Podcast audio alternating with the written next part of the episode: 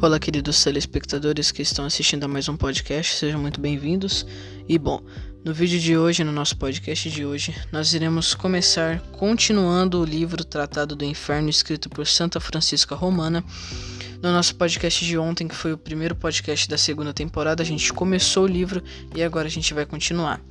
Depois de ler o livro, a gente vai cantar uma música e depois rezar um trecho do Terço da Divina Misericórdia gravada pelo vidente Marcos Tadeu. Essa é a programação do nosso podcast de hoje, então sejam muito bem-vindos. Se inscreva no nosso canal, deixe o like, compartilhe com seus amigos também. Vou deixar na descrição do vídeo o, o site, o link por o aplicativo Apparitions Plus 2 do Vidente Marcos Tadeu. Nele você consegue ver as transmissões que ele faz todos os sábados às 4 da tarde e todos os domingos às 10 da manhã, além dele fazer é, a rádio dele todos os dias. Vou deixar também, se você não quiser baixar o aplicativo, você pode também usar o site, que é o Apparitions TV, o link também está na descrição. O site tem a mesma funcionalidade do aplicativo, a única diferença é que ele é um site que você acessa no Google. Vou deixar também o site do Presente Divino, a loja virtual do Vidente Marcos Tadeu, onde ele vende os terços, os CDs, os DVDs, as imagens, etc. Vou deixar também o blog do Vidente Marcos Tadeu, onde tem os testemunhos das graças que as pessoas receberam através das orações do vidente Marcos Tadeu. E também é, vou deixar por último o canal do YouTube dele, onde ele faz transmissões todos os dias às 6 da tarde, rezando o terço. Então é isso, pessoal. Vamos começar agora com a leitura do livro, para nós começarmos o nosso podcast.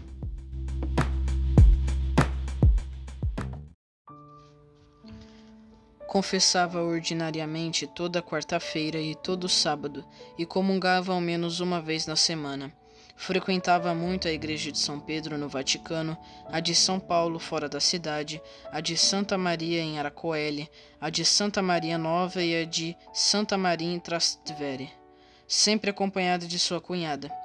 Narra-se que um dia foram à igreja de Santa Cecília para fazer suas devoções, e um padre que não aprovava que mulheres casadas comungassem tão frequentemente, deu a elas hóstias não consagradas.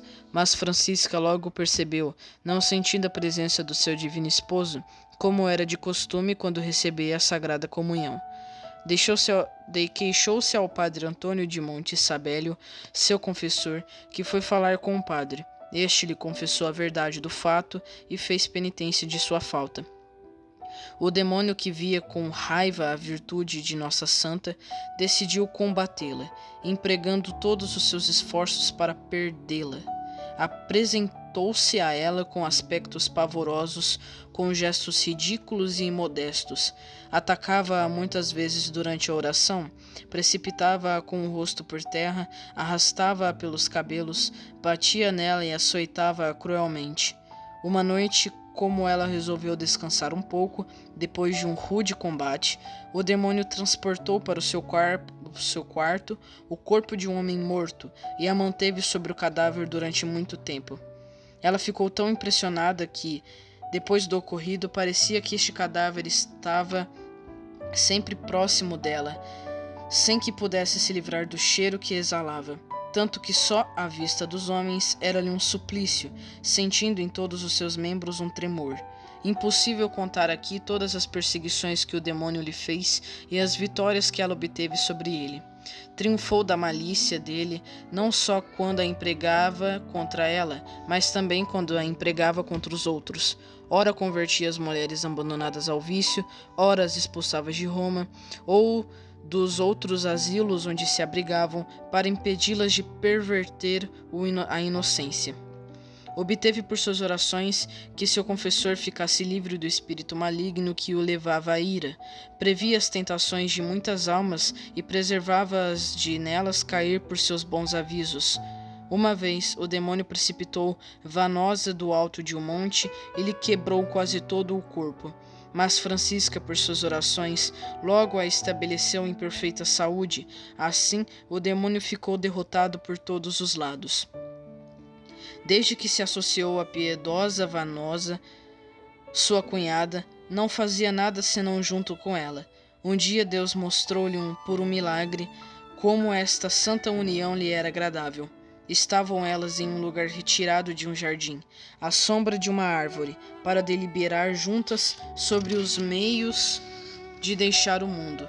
Caíram aos pés delas peras extremamente lindas e de muito bom sabor. Embora estivessem na primavera, as duas mulheres trouxeram as peras, cada uma ao seu marido, para, por este prodígio, fortalecê-los na vontade de servir a Deus e dar a elas liberdade de fazer o mesmo. Em 1425, Nossa Santa empreendeu em erigir uma congregação de moças e viúvas que se dedicassem perfeitamente à piedade e à devoção. Sobre a regra de São Bento, ela ficou assegurada neste piedoso projeto por várias visões celestes, onde lhe apareceram São Pedro e São Paulo, São Bento e Santa Madalena, que lhe prescreveram regras para as suas religiosas. Um dia parecia ver que São Pedro, depois de lhe dar, de lhe ter dado um véu e de tê-la abençoado, a oferecia a Nossa Senhora para ser recebida sobre sua especial proteção e salvaguarda. Porém, foi então que, voltando a si, redigiu as regras que desde então foram observadas em seu mosteiro, tais como lhe foram reveladas nas admiráveis visões e comunicando-as ao seu confessor, foram aprovadas pelo Papa Eugênio. A bem-aventurada Francisca tinha então cerca de 43 anos, dos quais 28 anos casada. Ao longo dos 12 anos que depois ainda viveu, Deus fez brilhar a sua santidade por meio de vários prodígios e curas milagrosas, mas a sua humildade fazia tudo para esconder tais milagres, aplicando remédios nas partes feridas dos enfermos, mesmo que fossem contrários à saúde. Nada ainda dissemos da particular assistência dos anjos que ela recebia. Já vimos que, além de ser um anjo da guarda, Deus lhe ofereceu um segundo, que acompanhava visivelmente.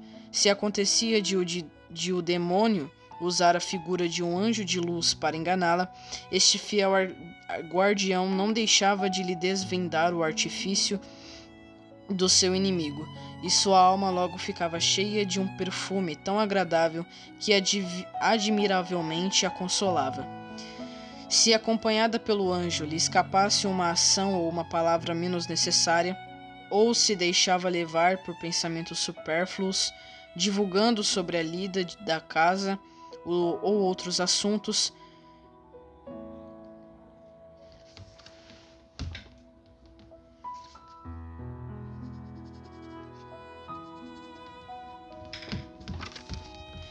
divagando sobre a lida da casa ou outros assuntos, este espírito celeste testemunha contínua de sua vida se ocultava e, pela sua ausência, a obrigava a se recolher e a reconhecer sua falta. Daí vem que a santa é representada ao lado de um anjo que lhe serve de guia e de governante. A morte que não poupa ninguém, tendo levado seu marido em 1436, ajeitou as coisas em pouco tempo, e desfazendo de seus bens em favor de seus filhos que ainda estavam vivos, se retirou para o mosteiro que havia fundado, ali prostrando-se por terra, com uma corda ao pescoço e com lágrimas nos olhos, suplicou com humildade às religiosas, de quem era mãe espiritual em Jesus Cristo, que a recebessem no mosteiro na qualidade de pequena serva, o que elas atenderam com toda a alegria que se pode imaginar. Pouco depois foi eleita superior, apesar de toda repugnância. Estas religiosas são chamadas oblatas porque, se consagrando a Deus, usam da palavra oblação e não da de profissão. Ao invés de dizer, como o restante das religiosas, eu faço profissão, dizem, eu me ofereço. Não fazem voto, somente prometem obedecer à mãe presidente. Recebem pensão, herdam bens e podem sair com a permissão de sua superiora. Há no convento que elas têm Roma demais da mais alta classe. Eis aí então Santa Francisca, mãe inconteste da piedosa congregação que ela mesma fundou, levou a comunidade a uma perfeição tal que podemos dizer que imprimiu ali a ideia mais perfeita da vida religiosa. Primeiro, elas não não estavam muito bem instaladas, por isso fizeram aquisição de outra casa para aprimorada e melhor situada, ao pé de Capitólio, onde todas elas se dirigiram solenemente após receberem a comunhão. Esta casa passou a chamar Torre do Espelho, por causa de uma torre que se encontra no mesmo lugar, que foi ornada de algum relevo parecido com espelhos. Deus continuou e até aumentou os favores que concedia a santa, e fez por intermédio dela, dela muitos milagres que constam na bula da canonização. Curou uma criança de cinco anos do mal epilético, impondo-lhe a mão sobre a cabeça. Do mesmo modo, curou outra de uma fratura, curou vários outros doentes somente pela imposição das mãos. Uma, uma mulher chamada Ângela, que tinha um braço paralisado pela, go, pela gota, encontrada a santa pelo caminho, implorou a sua ajuda e na mesma hora recobrou a saúde. Certo dia deu de comer com fartura a quinze religiosas, com apenas alguns pedaços de pão que mal dava para alimentar três pessoas. E, no entanto, ainda sobrou um cesto cheio de pão. Uma vez algumas religiosas acompanharam-na para buscar lenha fora da cidade, e como ficaram com sede, Deus fez brotar numa vinha tantos cachos de uvas, apesar de ter acontecido isso no mês de janeiro, mas silenciemos quanto ao resto dos milagres, para falar de suas virtudes, em particular da sua humildade, pela qual foi elevada a sua verdadeira grandeza. Nunca suportou nem no, no claustro, nem na casa de seu marido que fosse servida, apesar de ser a dona da casa e a superiora do convento. Mas, praticando ao pé da letra a palavra de Nosso Senhor, gostava mais de servir os demais e de ser tratada como serva. Gostava especialmente de ser tida como a menor de todas, e se fosse tratada como ela queria, não lhe teria dado outro título. Eu disse não.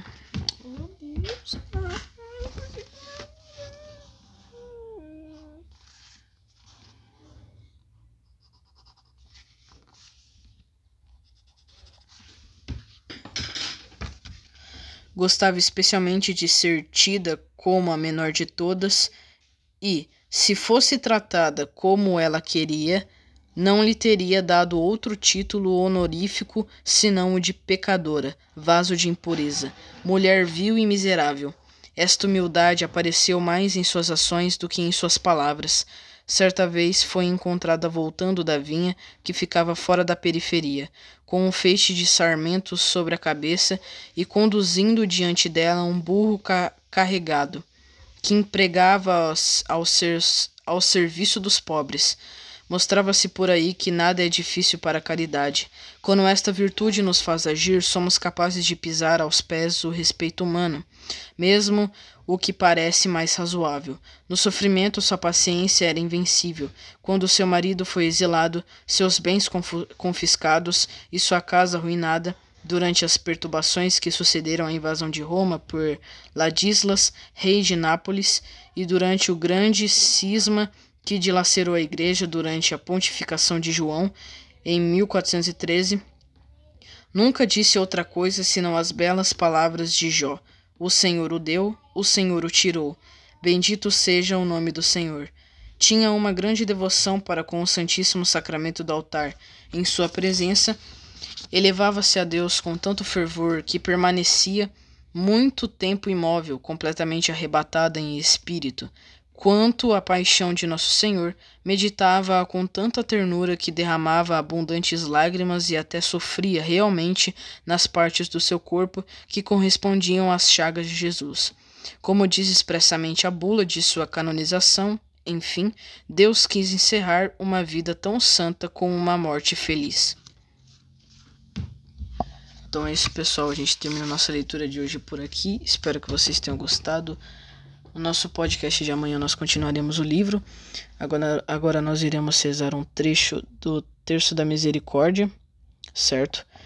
Na loja oficial do Vidente Marcos Tadeu Presente Divino tem muitos terços da misericórdia, então se vocês quiserem adquirirem, tem o link na descrição, certo? Então vamos rezar agora o terço da misericórdia e depois terminaremos com uma música.